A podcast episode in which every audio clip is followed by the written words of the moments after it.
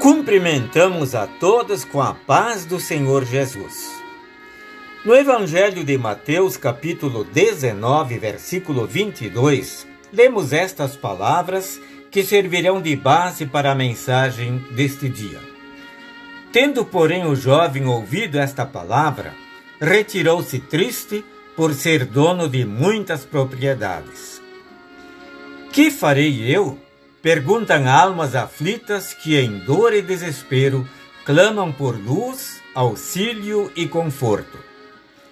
Que farei eu? Pergunta o enfermo que trilha os últimos passos no vale da sombra da morte. Que farei eu?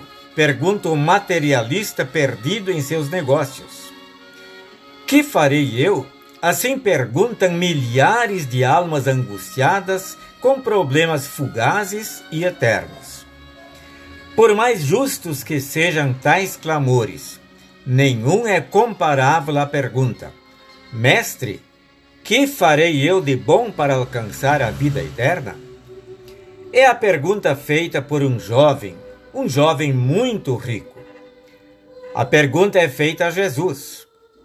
Jesus quer ajudar o jovem rico e responde: se queres entrar na vida eterna, guarda os mandamentos.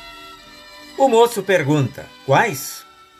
E Jesus enumera: Não matarás, não adulterarás, não furtarás, não dirás falso testemunho. Honra teu pai e a tua mãe, e amarás o teu próximo como a ti mesmo.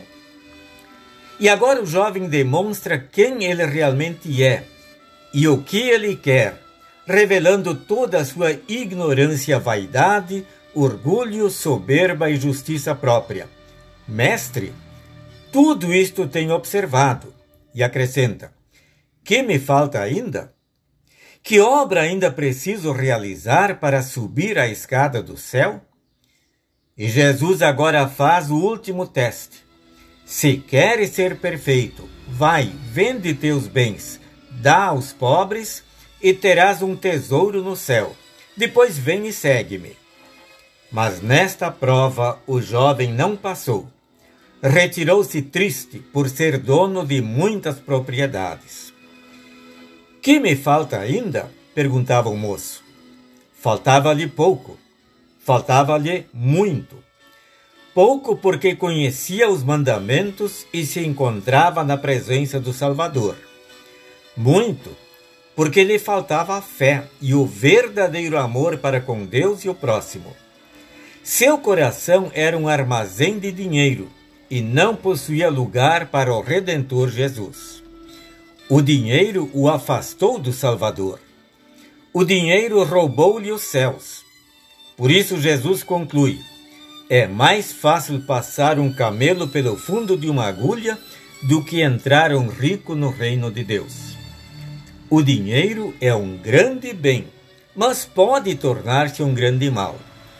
É um grande bem quando ganho com honestidade e aplicado conforme a vontade de Deus.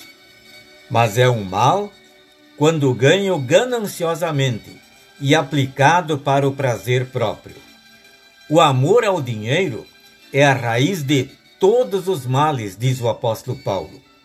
Deus nos abençoe para fazermos uso correto do dinheiro, seja muito ou seja pouco, não nos esquecendo de ofertar para o trabalho do seu reino, da sua igreja. Que assim seja. Amém. Senhor, faze de mim um mordomo cristão e fiel. Amém. A mensagem deste dia é do devocionário Segue-me, cujo autor é o pastor Leopoldo Raiman. O Senhor abençoe e cuide cada um de vocês também neste dia.